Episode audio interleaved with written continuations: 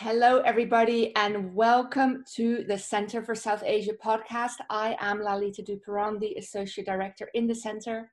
All our podcasts and information about the Center are available at southasia.stanford.edu. I am joined today by Anubha Anushree, who is a PhD candidate in the Department of History at Stanford, studying the intellectual history of the colonial state and the emergence of nationalism in South Asia. She is joining me virtually from Delhi, where it's actually quite late right now. Uh, Anubha, thank you so much for making time in your evening to have this conversation with me. Hello, Lalita. Um, thank you for inviting me to share my experiences and research with the academic community at Stanford. It's great to have you. Uh, so I'm curious, you have been in India since the lockdown uh, mid-March of this year give us an update. How is the COVID situation and, and what are the ways in which you have coped with the restrictions in India, which I believe are quite severe? Mm-hmm. That's right. Um, so, yeah, I have been in India for the past few months now, and due to the travel restrictions, um, I've been unable to travel back to uh, the, the US uh, and to Stanford campus. Indeed, uh, talking with you makes me partly nostalgic and partly stressed for all the good reasons um, you know, um, the Oxford study, uh, there's an Oxford study which ranks the lockdown in India as number one. Uh, even the careless adoption of the nomenclature lockdown, uh, which is widely used in, uh, in medias, in popular media in India, it is the, the adoption of this nomenclature of lockdown is so uncharacteristic, um, which is so uncharacteristic of the current ruling dispensation uh, it, uh, it's a contrast to terms that are used in the US, such as shelter in place and stay at home. And uh, the use of this term is also indicative of the absolute and top down perspective that has shaped the broader policy of imposing this lockdown. Mm. Uh, Madiha Akhtar's podcast has already eloquently highlighted the historical antecedents of these policies in the subcontinent.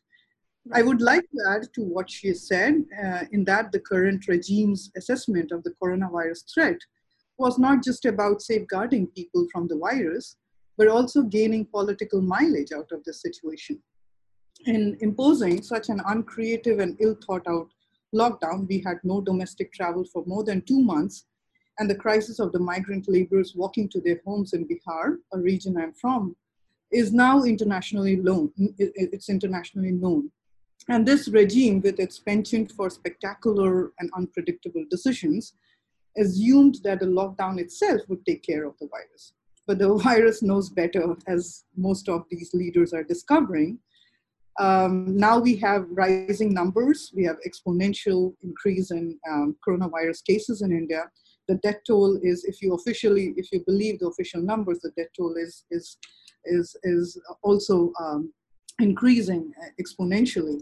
And we were given just uh, a short notice of four hours uh, to, um, to, uh, to impose this lockdown. And uh, I think this was motivated by the idea of gaining international acclaim and domestic prestige. Um, there is a saying in our language which roughly translates as um, just by shutting its eyes, the pigeon assumes that there is no threat from the predatory cat.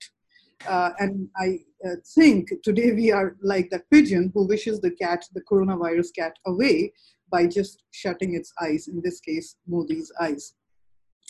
Um, I don't particularly enjoy talking about coronavirus in the language of combat and war, mm-hmm. but the analogy was far too close for me to resist. Uh, three months uh, after the lockdown, we have more, more than 500,000 cases of coronavirus. Uh, and then, of course, there are people uh, who would say, what are the options that the government has? Uh, and I believe that is the work of the politicians and the bureaucrats, the experts. And I'm not an expert to provide any solutions here, but I do think there is a place for me, for people like me, to critique this unilateral decision.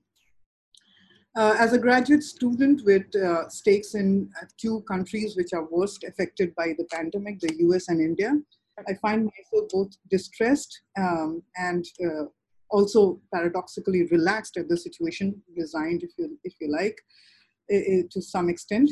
I live with my parents uh, currently, and I'm the primary caregiver. it has been a battle for me trying to balance between focusing on my dissertation and academic commitments and caring for them. Uh, it, is a remar- it is remarkable how much uh, the attention of international media has been on children and the upper class, upper class and in, in India's case, upper caste straight family model as primary victims of stay at home. Old people with their needs for regular medical attention have been completely ignored by this media. At least in India, there's no conversation on uh, kind of uh, the lack of medical resources uh, for people, uh, for aging people. Living with my parents so extensively for the first time in my adult life has made me realize that there is a need for us to rethink the models of care we have in popular imagination. Old people are not cute. They are not as adaptable and flexible as I'm discovering in the case of my parents. Uh, kids usually are. And with the hospitals in utter chaos across most parts of the world, getting their medical care uh, has been a challenge, a personal challenge for me. I have now learned some basic medical and first aid steps to help my parents in times of emergency needs. Uh, the good news is I'm quickly developing an alternative career out of this. Uh, so with the academic job scenario looking as gloomy as it is uh, for international students, I might not be very uh, unhappy with the outcome here. I'm, I'm, I'm glad you're, you're able to give it some kind of a, a positive spin. Um, thank you. That was such a comprehensive answer. And, and again, thank you for making time to speak to me. I know that you have, you have a lot of your plate uh, right now um, mm-hmm. and uh, you, you certainly do. I was thinking about the, the, the wording of lockdown. I mean, my mm. we were talking earlier before we started recording about our various languages or the various Englishes that we operate in, and mm-hmm. I think I have used lockdown is of course related to India, but I think I've used it with my Dutch family, and I wonder if that was very confusing to mm-hmm. them. Um, mm-hmm.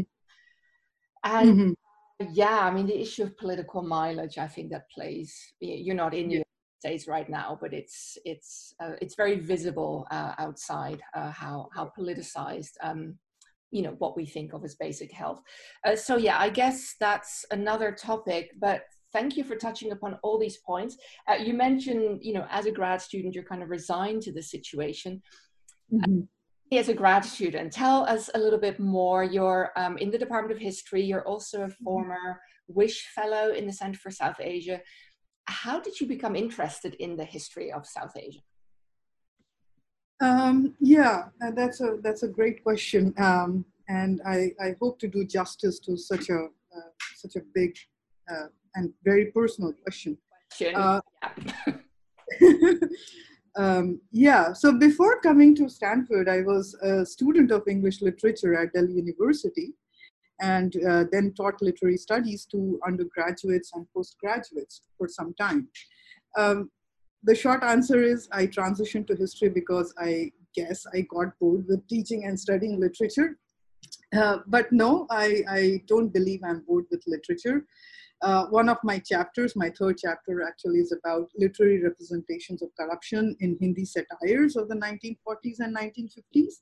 Can't wait to read it. uh, yeah, way to write it. um, I'm still still working on that chapter. Um, I'm still uh, trying to uh, figure out my last chapter at the moment. But apart from that, I'm also constantly reading works of fiction. I've just recently ordered A Burning by Megha Majumdar. It's a, it's a, I've read great reviews of it uh, all of this is to say that transitioning to history was not intuitive, uh, not something that I was trained for. Um, I got interested in studying history because I realized that much of what we know about ourselves, our literary and cultural selves, our political and ethnic identities derive from our knowledge of our past. But my background in literature also helped me realize that pasts are like tenants in a house uh, we can change our past just as we can push out a tenant we do not particularly like or encourage them to stay if we relish the extra income we can extract out of them for accommodating our pets. So my inroads into the discipline of history has been very much shaped by my understanding that past is also narrative, not so much as a fiction, my historian friends would protest, But stories and the way we tell these stories are crucial to how we order and present our past to ourselves and others. I come from a region in India where we are told, uh, we were told growing up um, in this region that finding a good husband was our best chance of getting out of the horrible fact of being born as a female. Mm-hmm. Uh, for me, finding resources in my past was therefore very critical. Uh, not many people know about this, but one of the first public schools uh, in the entire region was opened in my district. Uh, district is, a, is equivalent of a county in the US, uh, and I come from Bhagalpur district in Bihar. I was born and raised there, and the official female literacy rate still hovers to about 65%, optimistically speaking. Uh, this school, this public school was inaugurated by a Muslim woman, Begum Jahan Malavi, in 1862. Uh, again, Asia's first lady doctor, um, Kadambini Ganguly, was a student of a school in Bhagalpur in late 19th century. Rukaiya Sakhawat Hussain, the famous feminist ideologue of early 20th century and author of Sultana's Dreams, was raised in 1910's Bhagalpur. Despite having a litany of prestigious names and scholars, even people in India do not know about their backgrounds, the backgrounds of these people. Women and men in Bihar just do not have role models. I did not have role models. Um, our role models are often from different contexts and of different people. Correct. That is because uh, institutional and civil patronage for historical knowledge and literature has been declining in Bihar for quite some time in the face of utter poverty and systemic ignorance. Uh, growing up in Bihar, I was acutely aware of the situation, the situation where past is just an empty room. I started thinking about how to construct role models for my fellow citizens my interest in literature and history stems from this desire to bridge the gaps in people's knowledge about Bihar, to repopulate that empty room, if you will. Mm. Wow, that's so fascinating. Right. And uh, then I, I believe that there is another macro perspective uh, to my interest, to my, um, you know, com- my, my um, interest in, in developing um, or, or transitioning to history, developing myself as a historian. I think there is a similar tendency that shapes the place of history of South Asia in the global hierarchy of past, in what I call as the global hierarchy of past. Uh, the prevailing Eurocentrism of several fields in the discipline of history not just means that everything is seen through European lenses, it also means, as Aijaz Ahmad, a famous uh, literary theorist, reminds us, it also means that uh, such a Eurocentrism obs obscures several non-European global or intercontinental connections. Uh, does not many of us know that Raja Ram Mohan Roy, um, the famous Bengali um, champion of the early 19th century, was very much inspired by the anti-colonial struggles of leaders such as Simon Bolivar and avidly exchanged letters with his group of men. Right. Uh, similarly, Girindra uh, Shekhar Bose, uh, the first president of the Indian Psychoanalytical Society, was one of the first challengers to Sigmund Freud's Oedipal theory, uh, which was debunked by European this, um, psychoanalysts much later. And this is still 1920s, and he corresponded with Freud uh, for more than 20 years. JP, one of the Jayaprakash Narayan, is, is fondly in popular imagination called as JP, uh, Jayaprakash Narayan. He's one of the figures I work on in my full chapter. Uh, he has traveled to many parts of the of Southeast Asia and knew at least three different languages from that part of the world. Uh, but the historians of South Asia themselves are very much focused on Eurocentric dimensions of our past. And it is time, I think, we re-narrate that. Uh, so from a personal as well as professional points of view, it makes sense for me to study history to at least recuperate voices that were lost to time or readjust the blinds so that we could see some of the more obscured relationships in a novel way. We are certainly in a in a moment uh, that that all of that is really being questioned. Uh, you know, now, mm-hmm. Uh, long mm-hmm uh, I think we will agree. But what are what knowledges we have and how they have been shaped uh, by mm-hmm. colonial past and colonial knowledge. Uh, I think mm-hmm. it's kind of all up for debate right now. And I'm, um, even as the beneficiary myself, obviously, of a very uh, particular exclusive colonial education, I'm very excited to have these conversations and, and to see that, that really being critiqued and unpacked everywhere now. Uh, it's, right. it's great, and I'm so glad you're writing on it. Um, I just finished A Burning, and I have to say, Anubha, um, it's a great book. I can't wait for you to have read it and for us to have a conversation about it. I have some misgivings, and I just I'm excited that it's on your list. It's great, uh, but right. I, I, need to process it. So read it. right, right, right, absolutely. I'm looking forward to, uh, like we were just saying uh, before we started recording our conversation. Um, I'm looking forward to Amazon delivering on time. So, yeah, I'm I'm looking forward to reading the novel. You will, I'm sure you will uh, enjoy it. It's extremely well written. All right, now speaking of writing, uh, mm-hmm. the title of your dissertation uh, is uh, The Moral Republic Corruption in Colonial and Post Colonial India. Um, I think you've touched upon some of this already, but can you give us the kind of overview of your project? Mm-hmm. Right. Um, again, I hope my advisor is listening in. Um, and Probably. They're the yes. Think that they are. uh, that's that's uh, extremely encouraging. Uh, although it stresses me a, a, bit, a tiny bit. Uh, yes. So so my dissertation project also draws uh, from my personal background. Um, Bihar is considered as one of the most corrupt states in India. And Biharis are known for their moral turpitude, so be careful of me. Uh, yet, some of the most strong and popular campaigns against corruption in recent history of India has also emerged from Bihar. Uh, so my project is an examination of various dimensions of corruption and malfeasance uh, in both colonial and post-colonial India.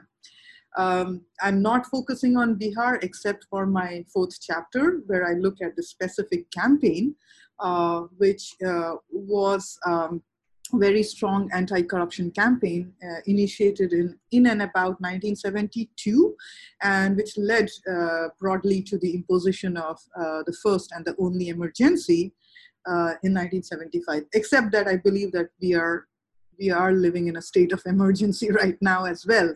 But that's a conversation for another time.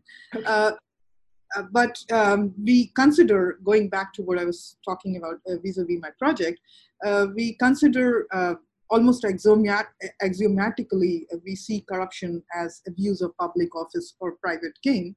Mm-hmm. Um, and my project draws from archival research in Britain and India, and situates corruption within the wider matrix of historical and cultural relations uh, that have undergirded the moral and political economy in India.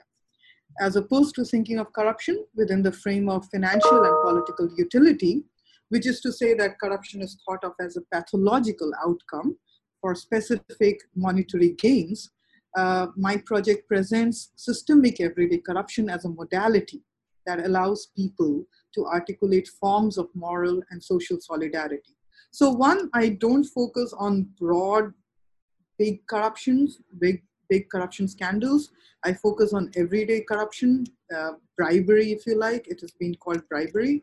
And there's a section in my dissertation which talks about why the why the equivalence between bribery and corruption is is a misleading equivalence, and we need to unpack that.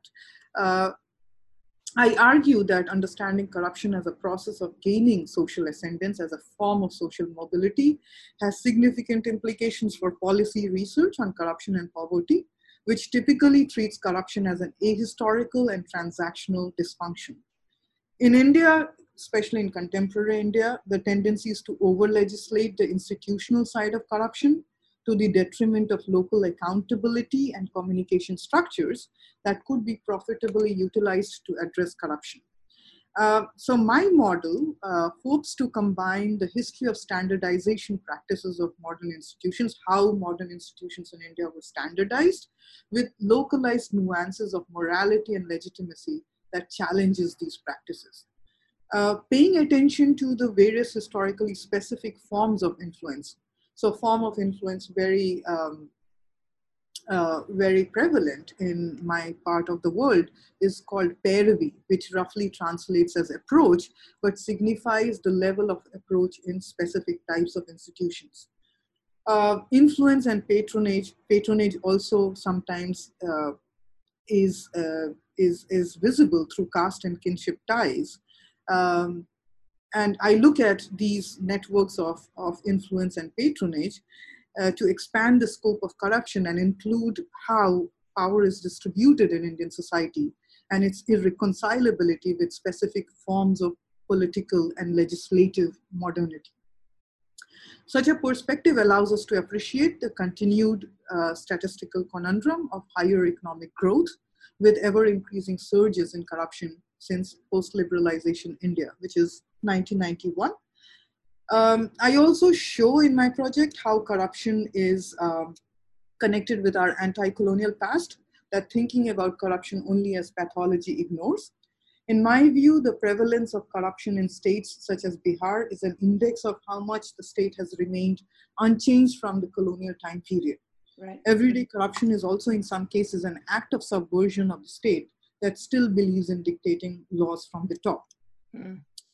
Um, and in my reading, corruption is uh, therefore a process through which Indian state becomes accessible and negotiable to common citizens.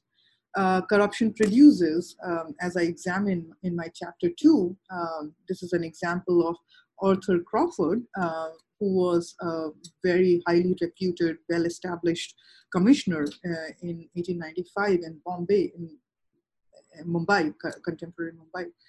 Um, and I, I, argue in that chapter that corruption actually produced forms of agencies that cannot be accounted through a formal and transactional account of citizenship. Uh, the characters in my account are not passive subjects who are at the receiving end of the corrupt state. Most of my chapters focus on how these actors participate in corruption to subvert structures of power and assert agency. In thinking of the diverse ways by which people connect with the state, my dissertation also underlines the compositional aspect of a democratic state, such as India. A state which does not exist as a uni, unidirectional, sorry, a state which exists not as a unidirectional monolith, but composed by different motivations of power and authority. I hope I have answered your question adequately. Um, I'm thinking so hard. I have to always remind myself I'm doing a podcast here. This is not my time to be thinking. when I'm I, when I listen again, that that's my my thinking time. Um, this this framing of, of corruption as access of, of sorts is uh, something I um, mm. I'm very interested in. It's also a very difficult time or maybe a very um, productive time is a better way of looking at it to be theorizing about the state and what it means um, mm-hmm. I think. Mm-hmm, mm-hmm. That's right. Yeah. And it's like in, we think the state is and does, and what agreements there are around that have all been kind of they've all kind of fallen by the wayside. They've all been um, mm-hmm. questioned in good and not so good ways. Mm-hmm. That's right. Um, let's talk a little bit more then about history and corruption. How do you think that the, knowing the history of corruption uh, helps mm-hmm. us uh, address some of the economic and political challenges contemporary South Asia? I feel that, um, well, in India in particular, but perhaps in all of South Asia, you know, corruption is one of those topics that always comes up. You say that as well. Um, can you say more about larger South Asia? You can also keep it focused on India if you feel that's where uh, most of your expertise lies. But how does knowing the history helps us help us? Mm-hmm. mm-hmm. Yeah, I think um, you know, like I said earlier, it's important to understand the history of corruption because any historical perspective adds uh, to the kinds of um, layers uh, to uh, particular phenomena. It, it adds to the cons- it consolidates the kind of, or sometimes ruptures, not just consolidate, but ruptures uh, the kinds of uh, things we know, the way we know, and what we know. Uh, so history is in, in a very macro, at a very macro level, it's a very important, uh, if you like, framing device for us to access a phenomena, a topic, a relationship, uh, or even emotions these days, right? Uh, there is a robust scholarship now on history of emotions. Uh, specifically, uh, understanding the history of corruption uh, as a historical phenomena is very crucial because corruption has been defined by historical forces that organized our notions of law, state, sovereignty, and also people and morality. We have uh, no um, historical scholarship. I mean, there's, there, there is some scholarship on uh, the history of moral relations or morality or moral norms uh, from European perspective, there, but there's almost nothing uh, when you look at uh, questions of issues of public morality and uh, collective virtue uh, vis-a-vis South Asia. the role of public morality has, has been considered in very ahistorical way, but it has not remained a constant. Uh, the relationship between our morality and politics has been shaped, I argue, by racial and historical asymmetries. Racial hierarchies impact our understanding of moral and immoral uh, and corrupt or non-corrupt behavior, uh, uh virtuous behavior. Race, as all of us know more than ever, is a historical construction of our biologies. In the 18th and 19th century, it were the Indians who were considered as corrupt by, by the colonial state. Mm-hmm. Today, many other non-European countries have joined the club. Uh, just look at some of the media narratives around Zimbabwe and its difference with how the US is presented, right? The president of Zimbabwe was being prosecuted at about the same time that Mueller investigations were unfolding in the US. But in the case of Zimbabwe, we were flooded with hideous images of massive weapons in the president's bathrooms, hidden treasures, and gold on the president's body. On the other hand, in the case of Trump's overreach, we saw serious looking bureaucrats, very drab, I must say. Uh, they were very serious and drab looking bureaucrats and court officers, very articulate media representatives, and uh, concerned activists trying to expose him in the end, uh, in, in the popular imagination, we concluded that while in the US corruption was just provisional and contained to one person, in this case Trump, Zimbabwe was a basket case of monstrous corruption, of systemic corruption, and nothing could be done to salvage uh, the country. I think to understand these rather disconnected representations, one needs to unpack uh, the deeper moral racism. I believe I call it as moral racism, that lurks in these stories. The racism emanates from the belief that the US, and by analogy, the West, is somehow a coherent, rational state, and people like Trump are only an aberration. Uh, however, as my work shows with examples from the colonial context in India, I focus on the writings of Thomas Macaulay and William Bentinck in my first chapter, who were both uh, great colonial administrators in early 19th century India and I use their examples to show that this narrative around corruption was only developed in the 19th century. Secondly, what intrigues me in my project is the question of how did corruption become equated with financial crimes? I show that 19th century corruption was less about the character of the public officers and more about disciplining and redesigning official relationships in monetary terms. Uh, British corruption was systematically disengaged uh, from its anthropological characterization. So corruption was not presented as a moral failure, uh, and it was increasingly presented as an economic failure, as an economic irregularity. Right. Uh, and then, of course, there was also the simultaneous rhetoric of serendipity and discovery uh, in instances of corruption that played a crucial role in making the British distance themselves and disengage themselves from corruption, uh, from their corruption, and project it as the corruption of the natives. Uh, and uh, of course, this mechanism of distancing was, like I said, it hinged on presenting Indians as morally and naturally corrupt and corrupting. And the British were presented as supine and passive and at the receiving end of the scheming, greedy natives. Correct. Uh, the natives, Macaulay argues, that corrupted the British. Um, so this historical interpretation of corruption allows us to better situate contemporary corruption, where these strategies of displacement are constantly invoked to justify uh, moral, racial, and ethnic superiority. I'm, I'm thinking uh, while you're talking about the um, Catherine Field's work on the on on how uh, the British portrayed um, court rulers in terms of um, performance and music as the corrupting influence, and it's always this. Uh, I think it's uh, wine, women, and music. Uh, yes. And I've come across that in, in my own work as well. This this idea this is corrupting, and it's not completely what you're saying, but it's fitting into that same kind of framing of of uh, corruption mm-hmm. being a native.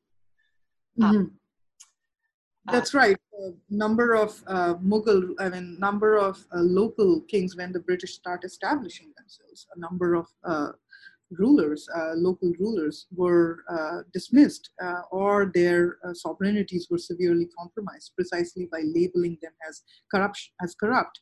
But one thing to think about as as we progress in this in this discourse is how do British start uh, why do british or eurocentric imagination of corruption is always um, presented in terms of excess?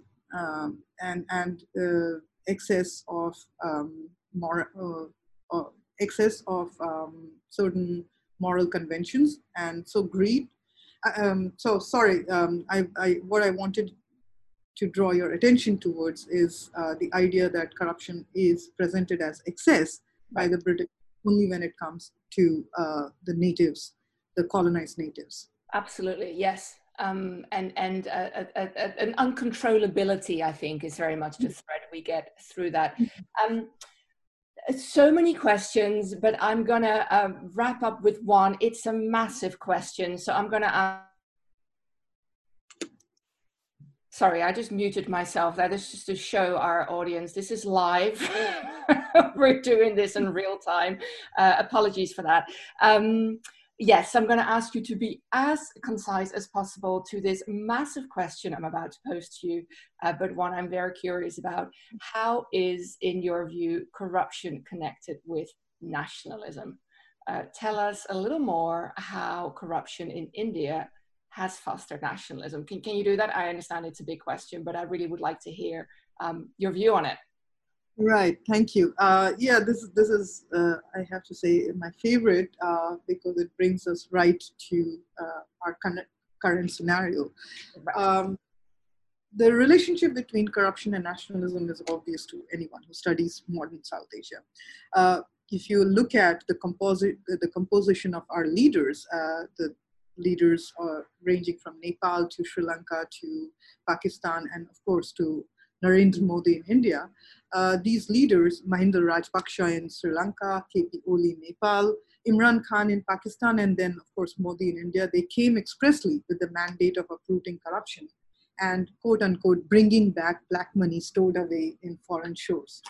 Uh, in fact, uh, talking about India specifically, the, the previous Congress government of Manmohan Singh had already lost a huge moral ground by 2012 uh, due to the many corruption scandals that robbed its government, paving the way for the spectacular victory of Modi in 2014. So that was the first uh, term. Modi's first term was in 2014, and he won elections again on 2019. And no surprises for guessing, even in 2019, he, he, he, he was still uh, talking about bringing the black money back. Uh, so corruption is, is definitely very much tied to his politics of gaining um, uh, popularity uh, amongst people and winning elections. Uh, corruption scandals have consolidated nationalist sentiments uh, but there is, and that's an obvious argument to make in the case of Modi and Imran Khan and, and Rajapaksa and Oli. Uh, but there is another aspect of corruption that escapes this understanding of the relationship between nationalist populism and corruption.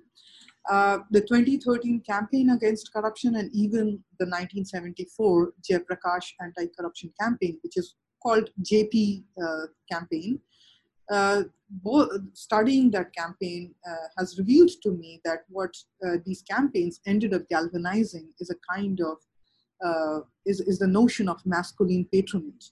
Uh, in these mo- movements, we encountered the nourishment of upper class and caste politics, masquerading as patriotism and condoning the idea of a virile masculinity, of virile salvaging masculinity. Uh, thus, the language of today's anti corruption movements is very much embed, embedded in the language of sexual politics, of rescuing the mother India, the mother nation. Right. Uh, Modi, in his speech of 2013, and I'm uh, going back and forth in time uh, because we have limited time here, and I want to cover so much more. but Modi, in his speech of 2013, talked about restoring the tattered dignity of Mother India. Mm. By bringing back the money uh, from foreign shores, black money from the foreign shores. And this sexual politics, uh, like I said, also connects with the stern masculinity of the anti corruption campaigns led by JP, where austerity and abstinence were celebrated as political virtues. So, again, going back to this notion that corruption is an excess, but also thinking with what kinds of masculine models did anti corruption campaigns eventually celebrate or galvanize. Um, of course, women and people of different sexual orientations remained outside this important conversation amongst men at best. At worst, uh, women and people of different sexual orientations are minor irritants in this heady party of what I call as heady party of puritanism. Uh, history tells us that corruption was first used in sexual and medical discourses, and its subjects were, of course, women and people who did not conform to mainstream sexual orientations uh, that still remains the case. Uh, only the narrative around it has shifted. Thus, in emphasizing certain kinds of puritanical dispositions, um, anti corruption movements have aug- augmented certain kinds of patriarchal and nationalist sentiments. Mm. There's so much there. I, I, did you want to say a little bit more? Am I, am I cutting you off? Or are you just very mindful of the time, which I appreciate? But if you want to kind of just expound a little bit, because I want to hear more. It's it, there's so much there, and I'm so grateful to you for uh, speaking mm-hmm. all that. Right. Uh, yeah. Of it, um, I'm really stuck on that now. Uh, thank you. Um, that's that's encouraging. Uh, yes, one of the things that I'm I'm thinking about in my fourth chapter is the kinds of uh, politics of uh, masculine, uh, the kinds of models of masculinity that uh, get galvanized around uh, the 1972 1974 movements, uh, anti corruption movements. And they were not just one movement, they were uh, across different regions in India, but they kind of gathered in this, around this figure, JP. One of the things that um, this uh, study has revealed to me, uh, the archival work and the study has revealed to me is that is the kind of model of masculinity, masculinity um, that these campaigns eventually um, um, c- celebrated and galvanized, again to use a word that I used earlier, uh, was that of um, abstinence and austerity uh, and uh, there was no place in this kind of modeling of masculinity for people who did not conform to this uh, idea of virtue of abstinence and austerity. And uh, in, I'm sorry, I think I have lost my thought and I'm blanking out now, Lalita. Perfect. Um, because we're uh, we we are looking to wrap up. Um, I'm, I, I want to talk to you more, but we can do that offline when you've had a chance. Mm-hmm. I also know it's just literally hit midnight for you, so uh, mm-hmm. maybe it's just that that time uh, to wrap mm-hmm. things. Um, this idea of masculinity as austerity and, and control, and again thinking about uh, the the narrative, the colonial narratives around um, the, the courtly rulers and, and where, where music uh, and dance was so promoted, if you think about the court of Wajid Ali Shah, but there were so many others, and they were always described as quote unquote effeminate. Uh, and mm-hmm. that's this idea of, um, of mm-hmm. feminine and virtue as masculine. And I mean, bring that into also, if I think about the way that right. Victorian Britain talks about those things. Anyway, much to talk about, but in terms of the podcast, I'm going to wrap it up by thanking you so much. You were able to cram so much information in uh, about 35, 40 minutes, and I know that you are uh, in compromised situations in India with uh, the quote unquote lockdown uh, and taking care of your family as well, and um, also trying to continue to do your graduate work. So, my very, very deep and sincere gratitude to you, Anubha. I really, really appreciate you having made time to talk to me.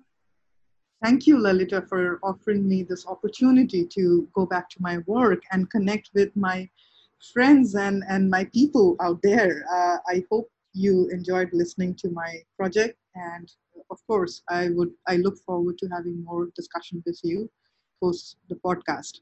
Yes, absolutely. Well, to our listeners, thank you. Um, we had a little bit of disturbance here and there. That is just the nature of at home, shelter in place, quarantine, lockdown uh, recordings of podcasts. Uh, so Thank you for bearing with us. Uh, all the podcasts are um, on southasia.stanford.edu, and that will take you to SoundCloud. There are opportunities to leave comments, I believe, on SoundCloud. You can also just email us at the Center for South Asia. We're also go. We also put the podcast on social media, so that also gives everyone a chance to connect with the speakers. So many ways of getting in touch with us. Uh, thank you so much for being here, and see you again soon.